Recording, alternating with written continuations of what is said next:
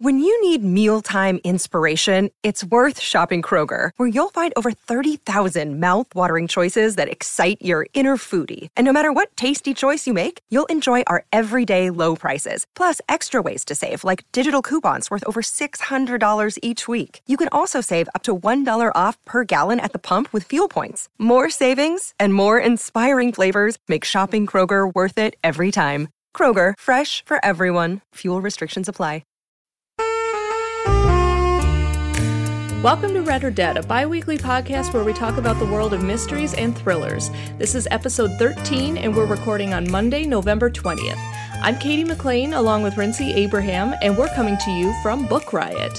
Hi, Katie. Happy early Thanksgiving. Yes, happy early Thanksgiving. Do you have any exciting plans? Um, nothing super exciting. I get Thursday and Friday off from work, and so we have like a family dinner on Thursday night, and then my sister's having some people over on Saturday, and other than that, I want to do nothing. My cousin was trying to convince me to go shopping with him for Black Friday, and I was like, no. Not No. not doing that. I'm over that at this point in my life. I will do all of my shopping either online or not on Black Friday. Yeah, um, I I did the whole midnight or wake up at the crack of dawn to go Black Friday shopping a couple times when I was in college. Yeah. you know, with some high school friends, and you know, we did that. And um, yeah, the last time I did that, there unfortunately was kind of a violent altercation at the mall where I was at, and they part of the mall had to go into lockdown. Oh. So yeah, so I, that kind of spoiled it for me a little bit. Um, but then after that, really, like when online shopping kind of really became a thing, I'm like, why would anyone go wake up at three o'clock in the morning and go Black Friday shopping when you can do the get the same deals on your computer?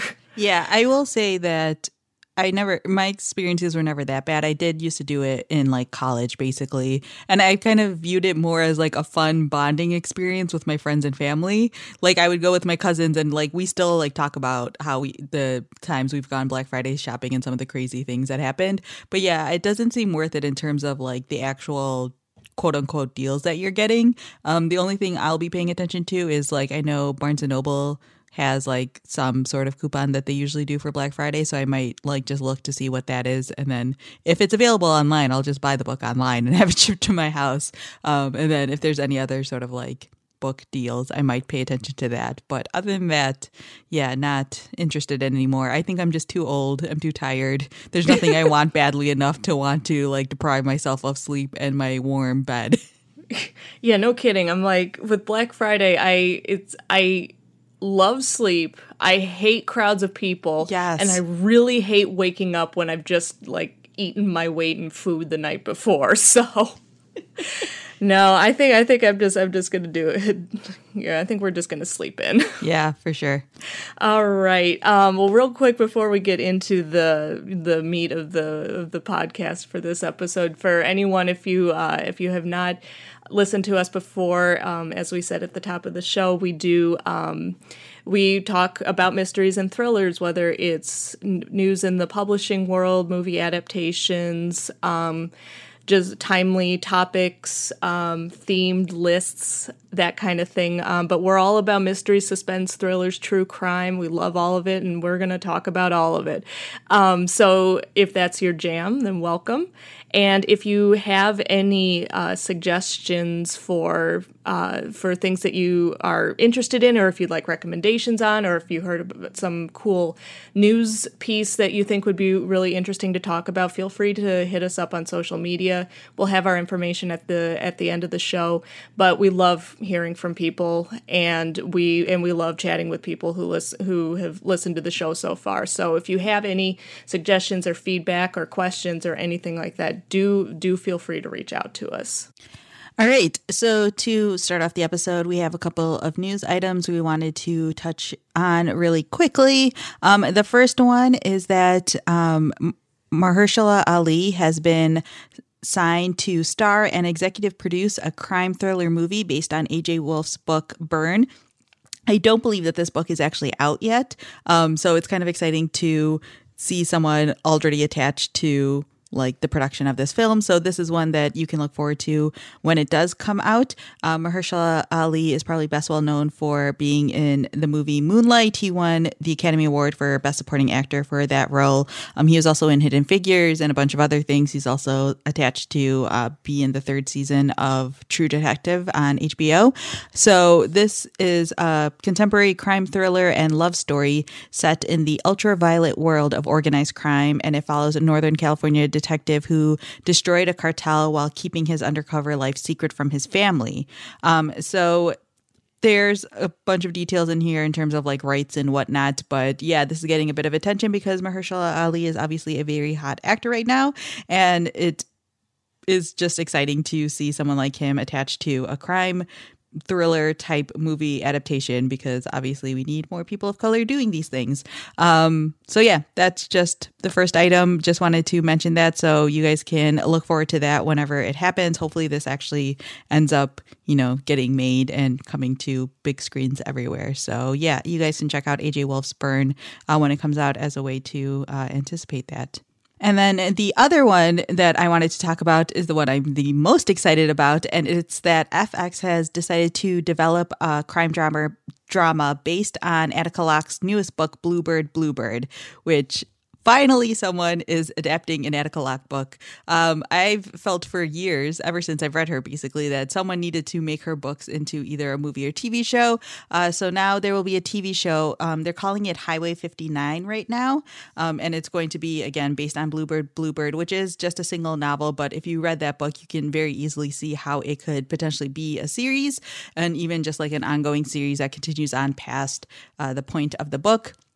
Um, Locke is signed on to write the series adaptation of her novel, which is also great because again, she knows the world and she knows the characters. She already has um, experience working on television shows. She's probably best well known for working on Empire. So obviously, she has you know experience with TV. Um, obviously, this is coming to FX, which is great because that means it can be a little bit darker and a little bit grittier than it would be on like network television. Um, if you haven't read Bluebird Bluebird yet. One, you should. Uh, but the story centers around Darren Mathews, who is a black Texas Ranger, and he uh, knows very well that law and order in East Texas sort of goes by its own rules. Um, he tried to get away from Texas, and then for reasons that you find out in the book, he ends up coming back home for his job. Um, and then he ends up traveling to this small town in Texas where there are two murders that have taken place. One is a black lawyer from Chicago, and one is a local white woman. And so, obviously, like the town is stirred up because of these two deaths. And so Darren heads over to try to figure out what exactly happened.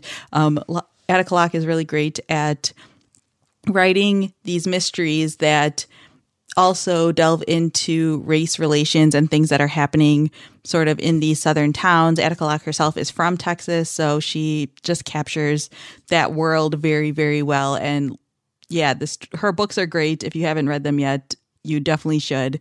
And I'm very excited to see what happens with this TV show.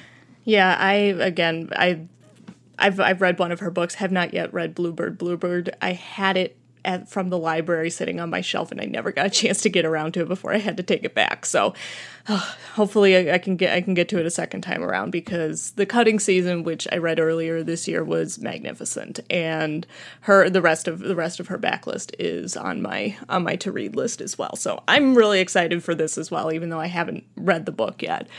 Um, and then the last uh, newsy piece, it's uh, it's not exactly related to publishing, but as many people probably know, on Sunday the 19th, um, Charles Manson died in prison, and most everyone in America, or lots of people worldwide, know the name Charles Manson and the Manson family. Um, he was.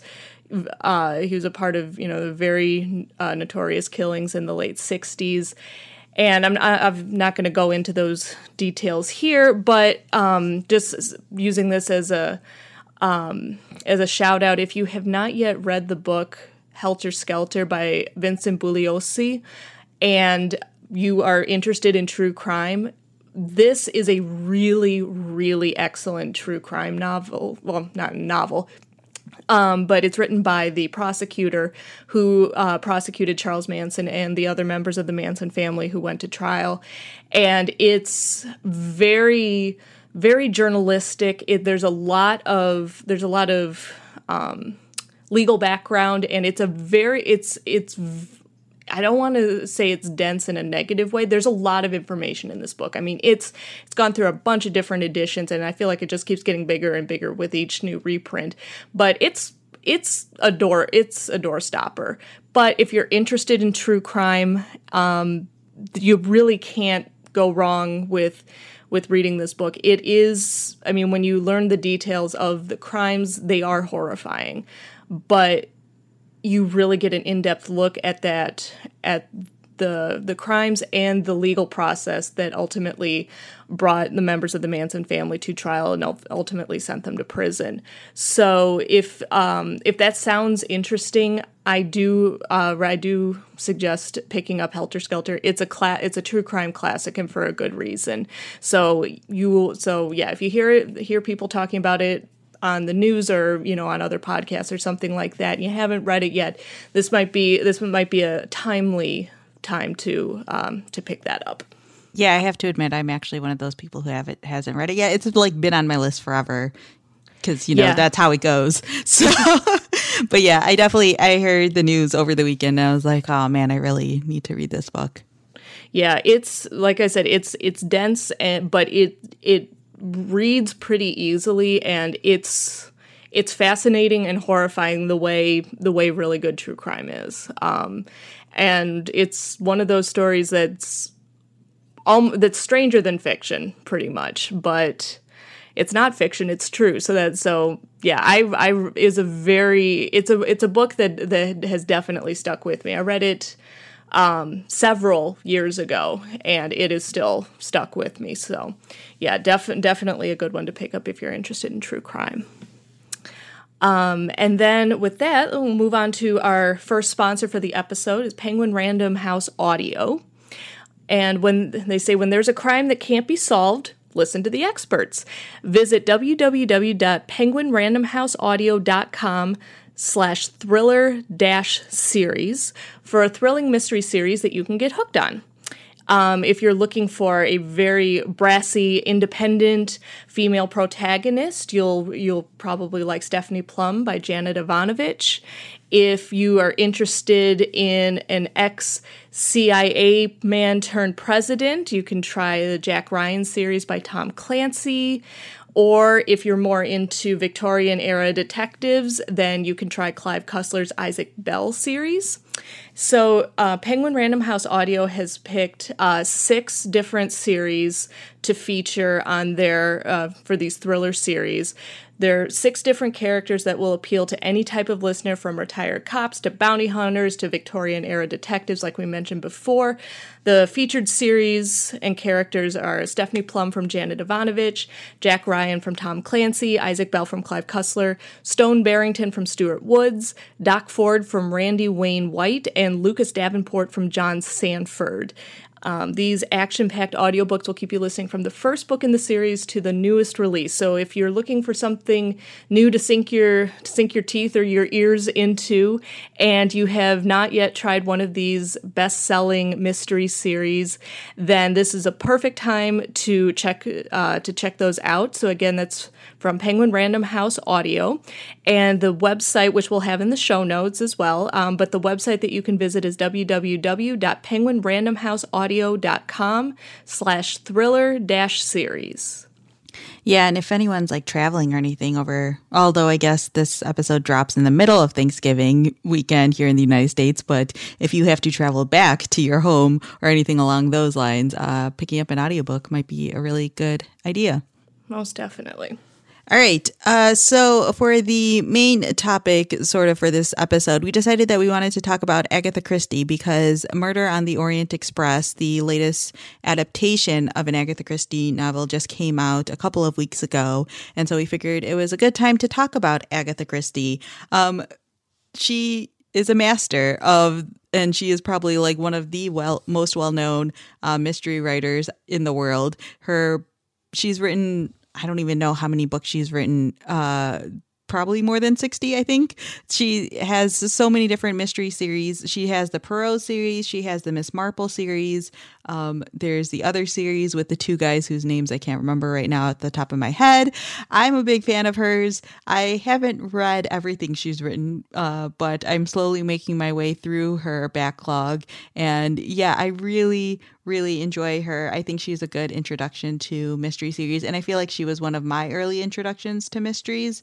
Um, I read, and then they were none when I was in high school, and that was sort of like my first major mystery that I read that wasn't like Nancy Drew or Encyclopedia Brown. Like it was like sort of like that stepping stone into the next level of mystery books for me.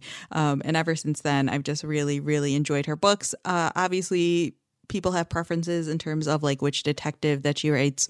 Um, about or like which detective she has her as her protagonist like people ha- prefer Miss Marple over Poirot, and other people prefer Poirot over Miss Marple.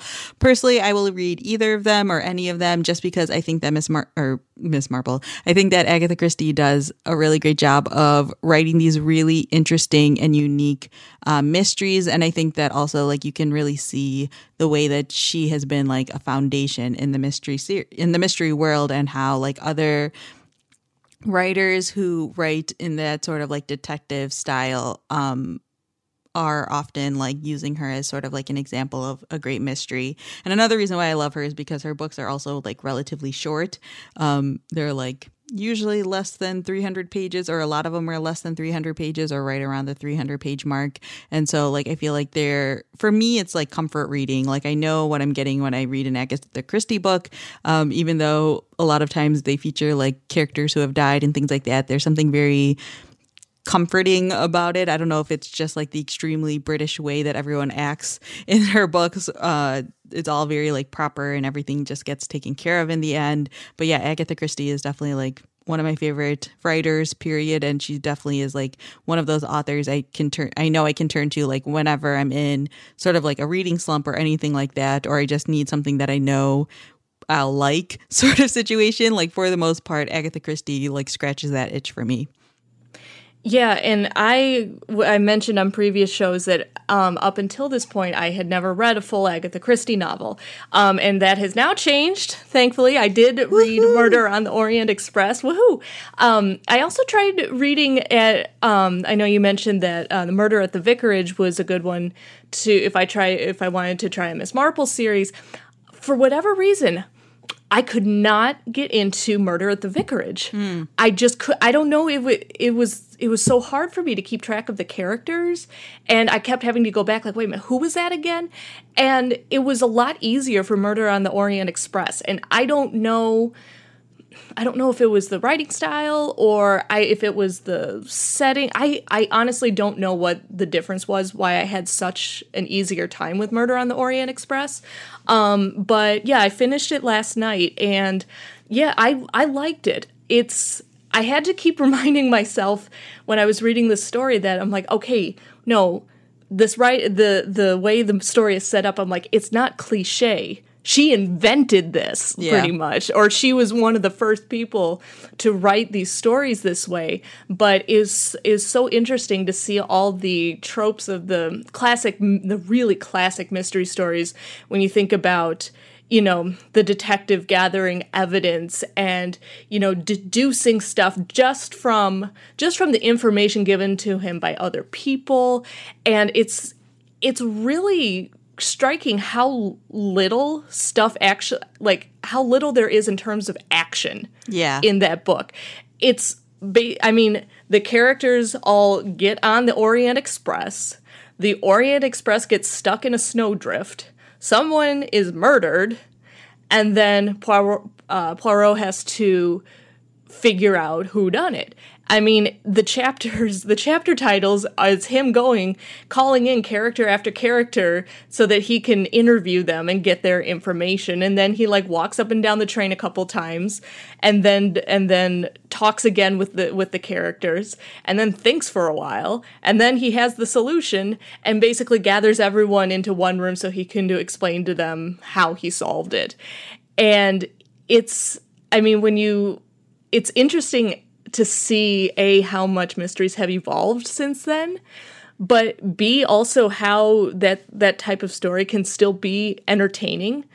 And i did not guess the solution. Obviously i will not give away spoilers if anyone has not read it yet but i did not guess it but i felt like if i paid close enough attention i might have been able to guess it along with poirot which may be totally false. I may be overestimating myself, but I think that's also the the mark of a good mystery novel where even if, you know, you you don't feel like you've been cheated at any point with the clues or the information that they give you. The the solution feels fair and you you know you're like oh if i had just you know if, if i thought on it a little bit longer i might have been able to figure it out like poirot did. Um, so i thought i thought that was that was pretty that was pretty interesting. Yeah one of the things i really like about murder on the orient express specifically is because it is contained. It's very contained in terms of like obviously physically like they're stuck on this train so there's very limited number of like people that he can talk to or like information that he can get. Um but also just like the style just f- you like you feel like you're contained in that train too because again every chapter is just like a single interview with a char- another character that Poirot is having. And so it does again feel like you're trying to solve the mystery along with Poirot and she is like laying down these little details and facts. And so like if sort of like you were saying, like you feel like you could be Poirot in a certain sense, which I think makes it uh, so relatable and what like so many people really enjoy. And yeah, that ending. I mean, I'm the type of person where like when I'm reading mystery books, I don't really try to solve the mysteries. Like I just kind of am here for the ride sort of situation. So I never am like, oh yeah, I definitely saw that coming. Uh, but this is definitely one where I was like, oh wow, like you can kind of see it slowly being revealed. So I just recently read it, um, and I think I've read it before, but I know like when I started it this time around, I was like, oh crap, I don't really remember. And I think it's also partially just because I've read so many um, Agatha Christie's that sometimes I get them a little bit confused about what the ending is. Uh, so when I was re- reading it this time around, I could like see little hints here and there. And I was like, wait, this seems familiar. And so I think even like if you're rereading the book, like you'll see the hints here and there. But I think like she does this thing with Poirot where it's always sort of like a grand reveal of like how everything fits together. So yeah, I again just love Agatha Christie books and I just find them, I find the way that she puts together these stories to always just be really, really interesting. It's never quite what you think it's going to be, which is just so great to have in a mystery. Yeah, and it's funny when you when you mention how when you read mystery series or when you read mystery novels that you don't that you, you don't try to figure it out ahead of time. You're just there kind of figuring it out along with the detective. And it's funny because a lot of times, and I find this usually in psychological suspense where there are so many twists, like that's like the hallmark of a psychological suspense novel. You're going to have at least one twist and possibly more. And so every time a new character is introduced in a psychological suspense novel, I'm sitting there reading going, they did it. They did it. They did it. Like every time a new person comes up, I'm like, oh, they probably did it. They did it. They did it. And then, so by the by the time the book ends, uh, and you find out who did do it, it's just by just by you know probability. I have already guessed that that person has done it, but that's because I suspect everyone in the book. But um, with the Agatha Christie novel, I didn't. Um, I didn't feel the urge every time they brought on a character to say, oh, they did it, they did it, or whatever. Um, because I think because I knew that, you know, with the psychological suspense novels, they're trying to they're trying to really surprise you like with with a twist or something that you didn't see coming and so i'm you know like expecting it whereas the mystery is just it's more straightforward it's like and you have these red herrings, you know, these these clues that are supposed to that are meant to lead you down down different paths of inquiry or you know uh, these clues that ultimately lead nowhere. And so i'm kind of expecting that. So i'm like i don't know. It's it was just a different reading experience for me where i didn't i didn't feel the need to to just kind of go through and just suspect every and just suspect every character. So um i that was a different reading experience for me and i, I liked it. Yeah i think uh yeah, I, I, think that's why I like Agatha Christie books so much and why I consider it like comfort reading or, you know, something I can constantly turn to is because it has that style to it. Um, I know it's not going to be because like even with psychological thrillers and all of these different modern mysteries, uh, it's very easy to get disappointed in them because they're trying so hard to impress you that sometimes they end up just not impressing you. And I think there's something to like the simplicity of an Agatha Christie book. I'm saying simplicity in air quotes because they aren't really that simple, uh, but the perceived simp- simplicity of the mysteries is really appealing and really nice sometimes. Um, but yeah, so you haven't seen the movie yet. Is that correct? Not yet. Yeah, I was I was intending to, and then schedule got a little crazy, and so I what didn't get a chance to see it yet. But I know you did. Yeah, I saw it opening weekend, partially just because it came out on like my birthday weekend, and so I basically right. told all my friends, and I was like, "Hey, so for my birthday, we're going to see this movie." um, and it was really fun. It's not the best movie ever, and I've basically been telling everyone like it's a really fun movie, but you don't necessarily. It's not one I would tell people to like rush out and see immediately. Like when it's out on DVD, definitely check it out because it's fun. Um, I enjoyed it. It's definitely not as good as the book because I think that they rush the reveals a little bit. Again, no spoilers for anything. Uh, but obviously, in the book, like you slowly see the details of everyone's life get revealed and you get to see like how everything went down. Um, and they do the same thing. Like everything basically goes the same way, except they like cut a couple of things in order to, you know, make time for it and whatnot. Um, so they end up like sort of rushing through the reveal. So I found it slightly less satisfying. I did sit through the entire movie wondering if they were going to change anything, and they make some like minor changes again, but overall, it's basically the exact same story. Uh, so yeah, I would say like go watch it if only for Kenneth Branagh's mustache and because that thing is insane. Like I spent because I also knew the mystery. I think I spent an inordinate amount of time trying to like stare at his mustache and be like, "Is any of that real, or is it all just prosthetics?"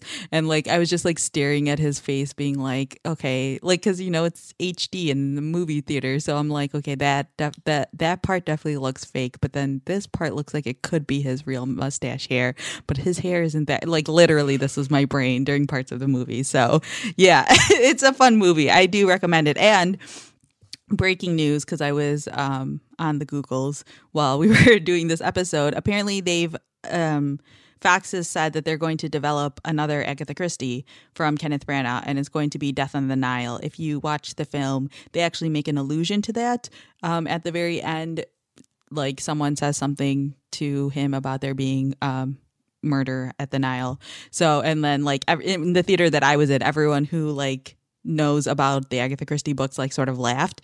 Um, so now apparently they've already said that they've hired um, a screenwriter, Michael Green, to return, who wrote Orient Express. Um, oh, but it says here that Kenneth Branagh has not signed on, but he's expected to re- at least return um, as the director and um, to play Poirot again. So if you are an Agatha Christie fan and you like Death on the Nile as well, I haven't read that one yet, so I will have to make it a point to do that before the next film comes out. Oh my god. and just the mustache. The mustache in and of itself deserves an Oscar. Let's be real. Oh my gosh. And now that I have read Murder on the Orient Express and I know the mystery and I know there's not going to be a lot of changes, I would spend the whole movie analyzing the mustache. Like I don't want to spoil anything, but there's at least there's one scene that's specifically ridiculous. I don't know if it's in the trailer or not. It might be in the trailer. Um where he has like a mustache guard and it's I, I there's no way to describe it but it looks insane and is he, is he like eating he's sleeping Oh, It's while he's sleep. It's like the scene where they come to get him, like when Uh-huh. he wakes up in the morning on the train. He has like this. It's like a plastic guard. It kind of looks like a cup, to be honest. Um, like a male, yeah, sports cup. Uh, like on his face. It's it's really ridiculous looking and really funny. So yeah, watch the movie for that alone. because there is a scene in the book where they're. T- I mean, they in the beginning they make a couple of references to his to his mustache, and then there's like a brief scene where he's trying to eat soup without getting his mustache in it, Yeah. and I'm like. Oh God! I hope they kept that for the movie. They didn't at least i don't believe so but they do make joke like they make these sort of like offhanded jokes like they're not really the main joke that they're making but it's like so, sort of like a side comment or you see something happening on the side in terms of his mustache um i feel like did anyone ever like i remember on book riot back channels we were talking about someone making a ranking of Poirot's mustache. Did anyone ever do that? Because they should have. I don't know. I vaguely remember that, but yeah, this one, I, it's it's like the mustache is going to eat his face. Like, Yeah, it- I. It's really insane. And like the thing is, is like with other Poirots, no one, everyone has a mustache, but no one's mustache is this insane. Like I want to know why Kenneth Branagh has a mustache that big because it's is slightly distracting, to be honest. As you could tell by the fact that we've been talking about a mustache for like five minutes. Um, yeah, I, he's just. I guess that's just Kenneth Branagh's way of just you know, putting his own mark on this character who's so iconic. oh my gosh. Well, okay. Well, go, stepping away from the mustache for a second. I mean, Um, we can talk even about that though- for a while. Oh boy. Um but even though I haven't seen the movie yet, I knew some of the casting choices. Um and what I liked with the because I downloaded the Kindle book um, to read for this episode, and it was actually the movie tie-in Kindle. And at the end of the book, they had photos, like photo stills from the movie, and they're like, "Oh, this this person as so and so," and I'm like, "Oh, so it I because I knew some of the actors and actresses in the movie, I was kind of able to go through and be like, you know what? I bet you this person played that character. I bet you this person played that character. Like I guess Daisy Ridley's character. I was like, okay, yeah, that's that's definitely true. I, I guess Judi Dench's character.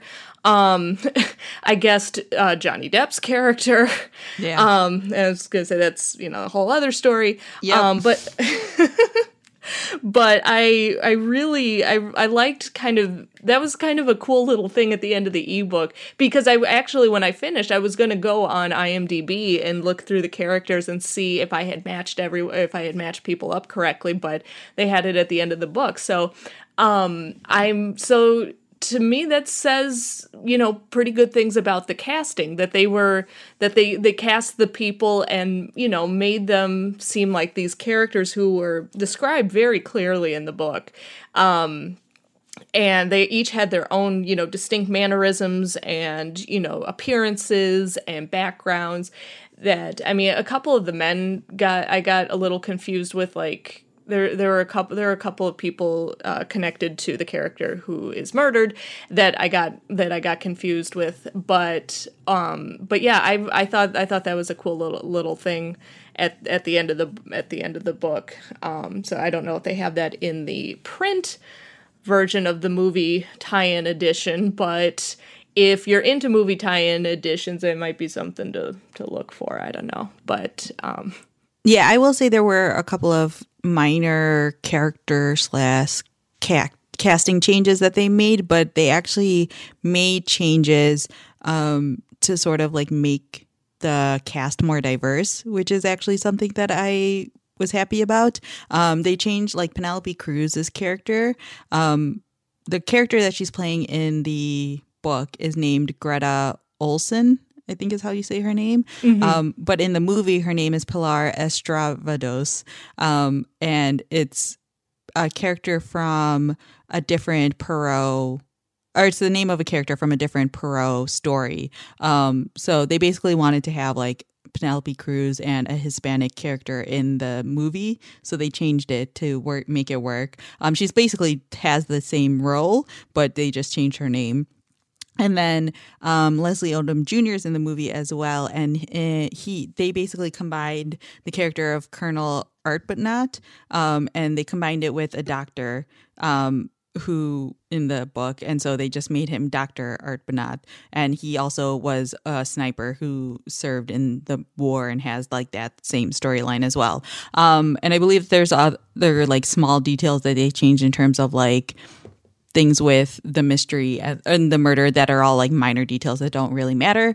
Uh, but it's this is uh, what I was enjoying was the fact that they made it a point to have it a slightly more diverse cast and they made the changes and they didn't make it like a big deal or anything like that uh, which proves that y- you know it's 2017 and you can have a diverse cast in your mystery even if you are adapting a book that was originally published in like 1934 so you know there you go. so take note, Hollywood. I know, for real. Like, we should all know this at this point. Come on now. but sadly, we don't. But yeah, there's something else I noticed when they were showing some of the different characters. I'm like, okay, I don't think I was that unobservant to where I completely missed this character for the entirety of the book. So something tells me they made a few changes. So that was actually something I was going to ask. You know, the changes that they made, did it still fit in with the overall story? And it, it sounds like they did. Yeah, like they were very much like faithful to the book for sure. There's like obviously there's some minor details that they changed. Um I, yeah, I, there's a couple of things that like bothered me a little bit, which I don't think I can actually discuss because I think it might spoil things. But there's a couple of changes that they made to Poirot to make him at least to me, it seemed like he was more emotional. Like Poirot has this thing where he's like very detached. It always seems like, um, and in the film, it felt like he was a lot more emotional than he felt like in the book, which is probably like my one complaint if I have a complaint outside of it just being like a you know not as good adaptation because it's never as good as the book um but yeah other than that i would say that they are basically pretty faithful um a lot of the film is literally just uh Kenneth Branagh as Poirot talking to the different characters, and it feels like you're just seeing the chapters come to life, which is great. Very cool. All right. So, yeah, if you haven't read Agatha Christie yet, uh, Murder on the Orient Express is a great place to start, in my opinion. Um, I also recommend reading And Then There Were None because that I think is still my favorite of all time. I don't know if it's just because it's my first, so it's always going to have sort of like a special place in my heart. Um, and then you guys, if you have checked out the movie, uh, definitely let us know what you think of it, if you enjoyed it or not. It's getting sort of like middling reviews. Like some people really enjoy it, some people don't. I think everyone sort of recognizes that it's kind of just like a fun, but not, you know, mind blowing necessarily adaptation. And then again, you guys can look forward to a possible uh, Death on the Nile adaptation in the near future. So if you wanted another one to check out after reading Murder on the Orient Express, you can move on to that one. So you'll be ready for that movie when it comes out, probably next year or the year after, I would assume. So yeah. All right. Um, so to keep going with our episode, we have our second sponsor, and it is Book Riot. Is actually the second sponsor of this episode. Um, Book Riot is doing a five hundred dollar gift card giveaway to the bookstore of your choice.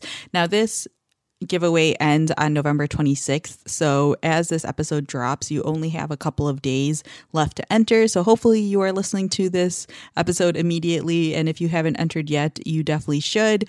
Uh, like we said, it's a $500 gift card to any bookstore that you would like. So, if you wanted to Amazon, you can get it to Amazon, Barnes and Noble, Indigo, your local independent bookstore, whatever you want, you can have a $500 gift card to the bookstore. And that could basically fund your book shopping for like a year, depending on how much money you spend on books. I yeah, uh, it's open internationally as well. So if you don't live in the United States, you can still enter. Um, to check it out, you can go to bookriot.com slash bookstore giveaway. Uh, you can just enter there. And good luck to everyone in this contest because I'm quite jealous of all of you because I'm not allowed to enter. So I was I was just sitting here thinking about because I know five hundred dollars would not fund me for a year. That would probably be like three months. yeah, I mean, I've gotten a lot better about my book spending. So five hundred maybe could get me through a year. I mean, it depends because like I also go shopping at like library book sales, and Mm-hmm. you can get like you know.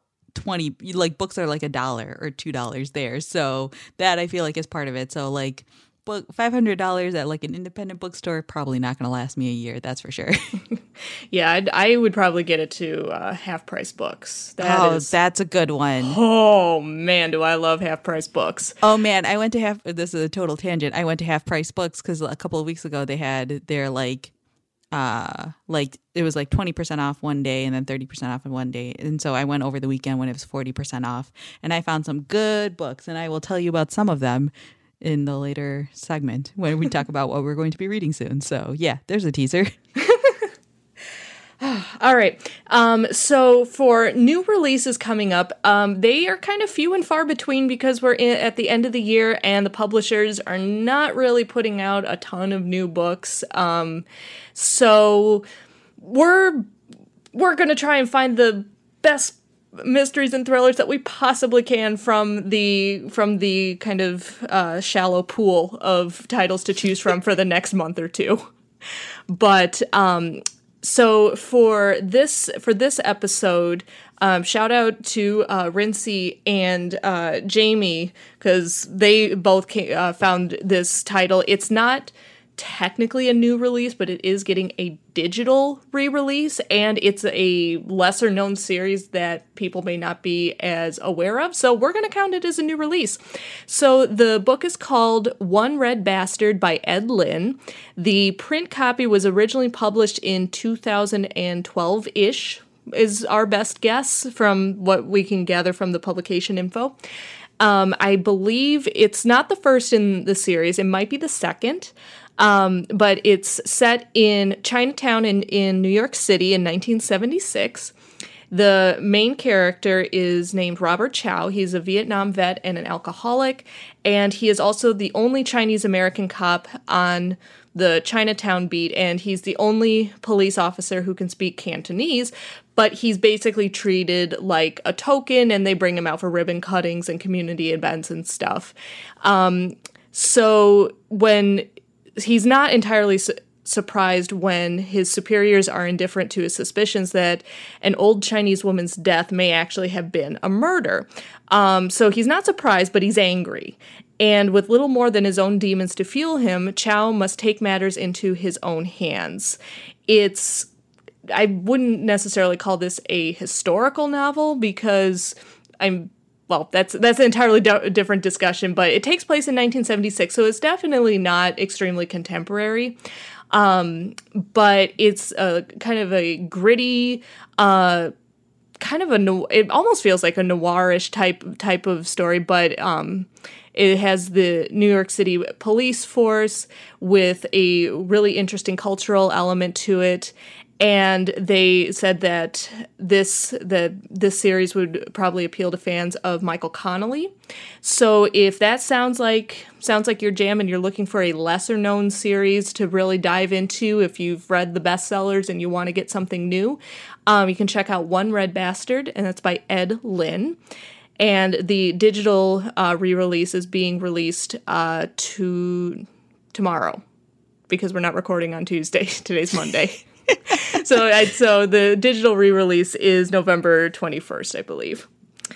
Um, and then also being released tomorrow, or has already been released by the time everyone uh, hears the episode, is Poison by Galt Niederhofer. And this book, I actually remember hearing about this when I went to a Book Expo this year. Um, the publisher was talking about this one. So I've kind of had this one on my radar for a while. Um, but it features two characters, Cass and Ryan Connor, and they have achieved what they believe is family nirvana. They have three kids, a cat, a yard, a gorgeous house. They seem to have the modern family dream. And their family, which includes Cass's two children from previous relationships, has just moved to Portland. It's a new start for their new lives. Cass and Ryan have stable, successful careers, and they're happy. But of course, this being a so kind of, a psychological suspense novel, this is not to last. Trouble begins almost imperceptibly. They're, they start noticing these little small omissions and white lies that happen daily in any in any marriage. And they seem insignificant at first, but they're quickly followed by a series of denials that mushroom and then cyclone in menace. I love that phrase. It's so cool. Um, but with life or death stakes and irreversible consequences, poison is a chilling and irresistible reminder that the closest bond designed to protect and provide for each other and for children can change in a minute. So, again, that is Poison by Galt Niederhofer. And that comes out November 21st, 2017.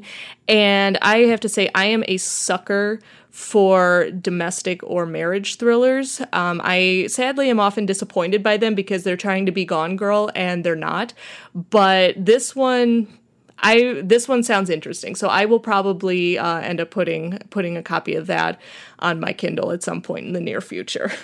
Yeah, that sounds really good. Um, I actually one small note since I was looking up this again, One Red Bastard by Ed Lin, and I w- found it on uh, Amazon, and so it looks like that the price that they're releasing it for is two ninety nine. I don't know if that's a pre order special, and it'll rise later but if it sounds really interesting to you and you read on your kindle uh, or you just use like the kindle app or something it I, I think it's only two ninety nine.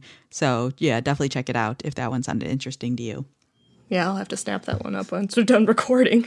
Yeah, exactly. I literally did that where I found it and I was like, "Oh, this sounds really good." Oh, it's only two ninety nine. So uh, the you know problems with having e-readers right now is that I just buy all of these ebooks. Um, so yeah, I will jump into our currently reading and plan on reading. Um, so I, besides reading Murder on the Orient Express, I recently finished reading Bonfire by Krysten Ritter, uh, and this book was actually really good. Krysten Ritter is an actress; she's probably best well known for playing Jessica Jones in the Netflix series, and I was a little bit skeptical about it just because you know, actors or actresses or people who are not known for being writers, writing books is always makes me slightly hesitant. Uh, but this was actually really good. I read it over the course of a weekend, like literally in two days, uh, because I couldn't put it down. In the story, you're following uh, this girl named Abby. I believe it's Abby Williams. Um, and she grows up in this small town in Indiana. She ends up moving away and moving to Chicago and becoming an environmental lawyer and an extremely success- successful uh, environmental lawyer. And so she ends up getting this case uh, related to the major corporation that's back in her old uh, small town.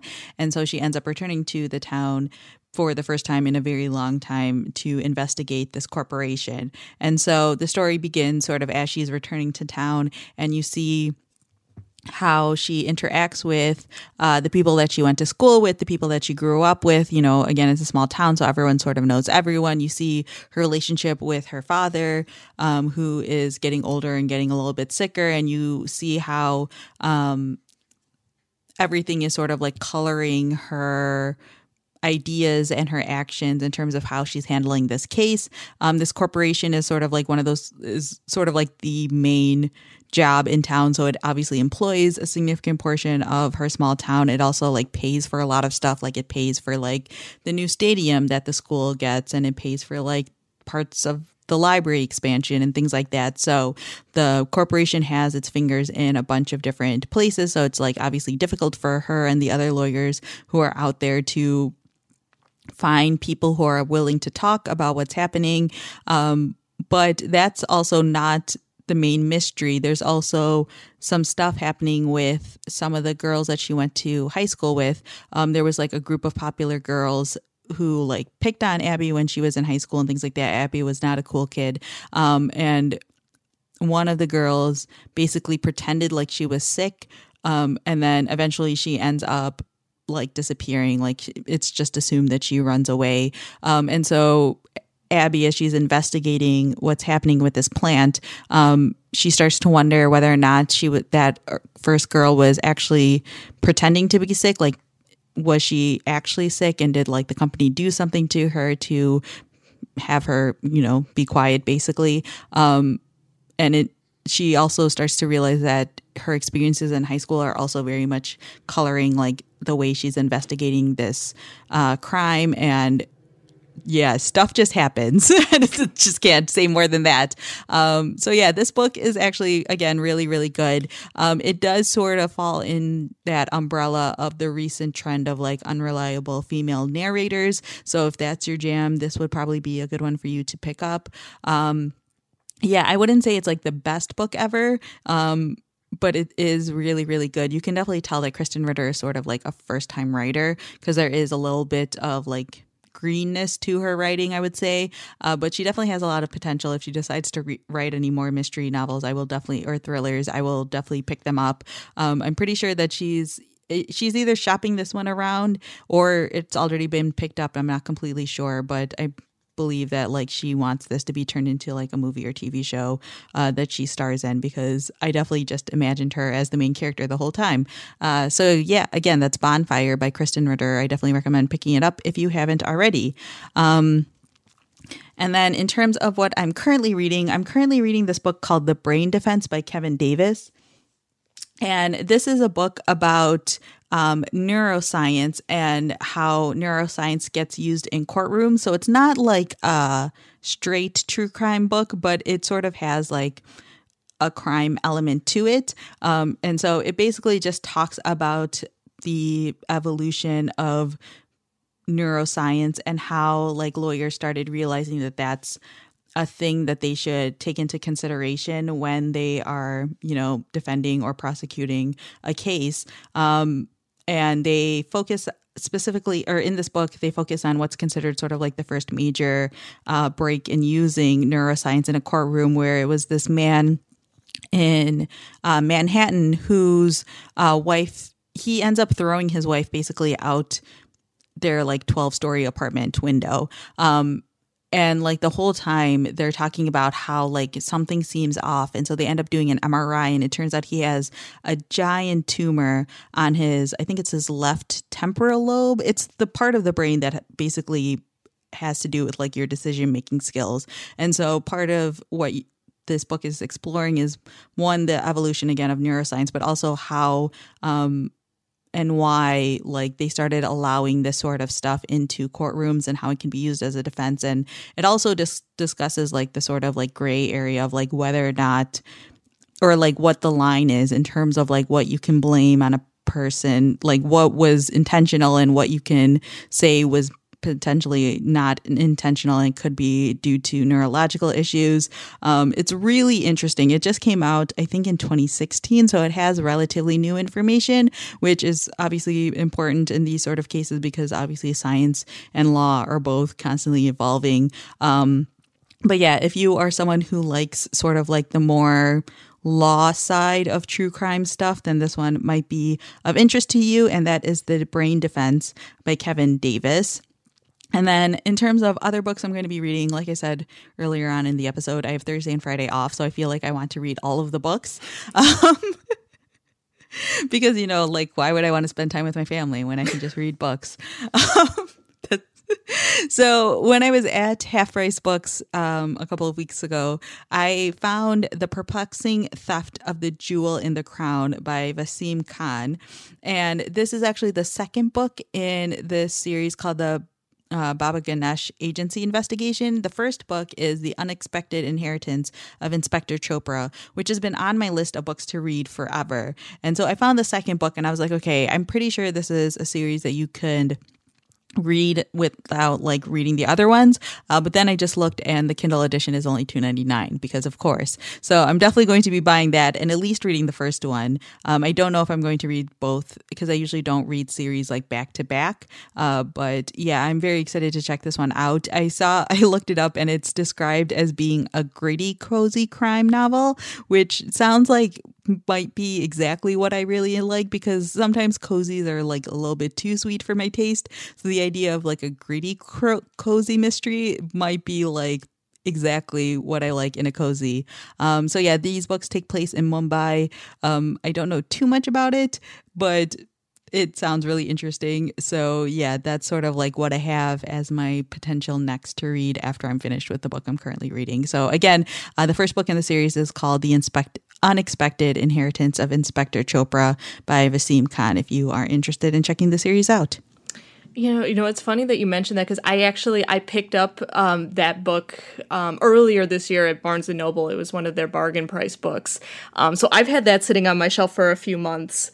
Um, so I'm glad you mentioned that, and that you mentioned that it's a gritty, cozy because I'm like that actually sounds really interesting, and it and the series has a baby elephant in it. Yes, it does, and I, all of the covers are really cute and also have elephants on them, so I like it. Yeah, I don't know what else you would want in a mystery series other than a baby elephant. So um, maybe maybe that'll be something good that I can I can add to my reading list. Um, so as far for me, um, I am once again I'm still stuck in this reading rut. Um, I have not been reading as quickly as I usually do, and part of that. I blame part of that because since the last episode I got engaged and so now I'm all about wedding planning. Woohoo! Yes, and which is fantastic and exciting. And, but all I want to do is be on Pinterest and stuff planning this whole literary themed wedding. So I have not actually sat down and read and like read for a good chunk of time in a long time. Um, I tried uh, to finish a book that I mentioned on our last episode, our true crime episode, um, John Wayne Gacy Defending a Monster by Sam Amirante, and I had gotten about two thirds of the way through and. Uh, I had to put it down. I'm not finishing that one. Um, as a, I will not go into details, but as a trigger warning for anyone who's looking to pick this up, there is a very, uh, very off-putting. I mean, that's a mild word for it. Uh, instance of transphobia. So trigger warning for that. But I got to the point in the book where the author, who is the um, or who was the defense lawyer for John Wayne Gacy when he was convicted of his, uh, convicted of multiple murders, and the author describes how he went about cross examining one of the witnesses for the prosecution, one of the people to last see one of the victims alive, who was a transgender woman. And the way he described it in the book is so just oh god it's it's awful. And it's i mean one could one someone may make the argument that well you know this happened in the late 70s which does not excuse anything. But the book itself was written in like 2011 and he's still describing it in this very ugh it's it's i it basically it kind of killed the book for me and I put it down and I'm not going to finish reading it. So I'm going to call it finished because I'm finished with it. Like, I'm not picking it up again. Um, so I'm really hoping to find a better true crime book. Um, but uh, once once I decided I was not reading that one anymore, I picked up The Chalk Man by C.J. Tudor, which is going to be coming out next year. It's a psychological suspense novel, and it's one of those where I think we're we're going to be seeing a lot of these types of stories with the you know there's a group of friends you know they're like 11 or 12 years old they're growing up they come across a crime and then that crime has implications in their adult life and it goes back and forth between the two storylines. Um, that's what we have here with the chalk man. The main character's name is eddie. He and his group of friends when they were like in middle school well it takes place in england so they don't exactly have middle school but you know that age range. And he um and he and his friends they have like this little secret language that they have where they draw chalk men to communicate with each other. And then one day when they're kids they see a chalk man that's drawn somewhere but it's drawn by someone else and they follow it and they come across a dismembered body. And then that crime has implications in his adult life when he and his friends, his childhood friends, get together again and they realize that they've all received these mysterious chalk person drawings and they they each thought it was one of the other people but then when they realize that they've all gotten one and then one of the, one of his friends ends up murdered they realize that there is something much more going on here. So it's supposed to be you know is it's supposed to have you know a twist like all psychological suspense does but everything i've heard about this book um, when i've heard it pitched to me by the publishers it sounds creepy gritty um a page turner, which is really what what I need right now. So um, I'm about 50 pages into it. I started it earlier today, um, but I'm hoping to have this one finished by the end of Thanksgiving break, and um, and hopefully I'll find another another book or two to to pick up to pick up in there and get me get my reading mojo back. Um, but again, that's the Chalk Man by C.J. Tudor. I realized that this was not a video medium, but I was making such a face when you were talking about that one because oh man, that sounds intense. For the Chalk Man? Yeah. Yeah, already in the first 50 pages, like there's a scene at a fair where a ride basically breaks down, but in a very unexpected, violent way, and you're like, "Oh my goodness!" Yeah. So, um, so it's it's very attention getting and very interesting so far. All right. Um, and that's our show. Thanks so much to everyone for listening and for checking us out. For show notes, you can head over to bookriot.com slash listen and you can find the Read or Dead podcast there and you will see links to all of the news stories that we talked about as well as links to all of the books that we talked about in this episode. Um, if you enjoyed this podcast, definitely leave us a review on Apple Podcasts so that way other people can discover us and check us out and hopefully they will enjoy us as well. If you want to send us comments, you can actually email us at readordead at bookriot.com. Um, those emails are forwarded along to us. So if you have any comments or questions or suggestions about future episodes, you can definitely send them along there if you want to send us a message that's a little bit longer than usual. Um, otherwise, you can find both of us on Twitter. I am at Rincey A. And I am at KT underscore library lady. And we will talk to you guys next time. Bye. Bye.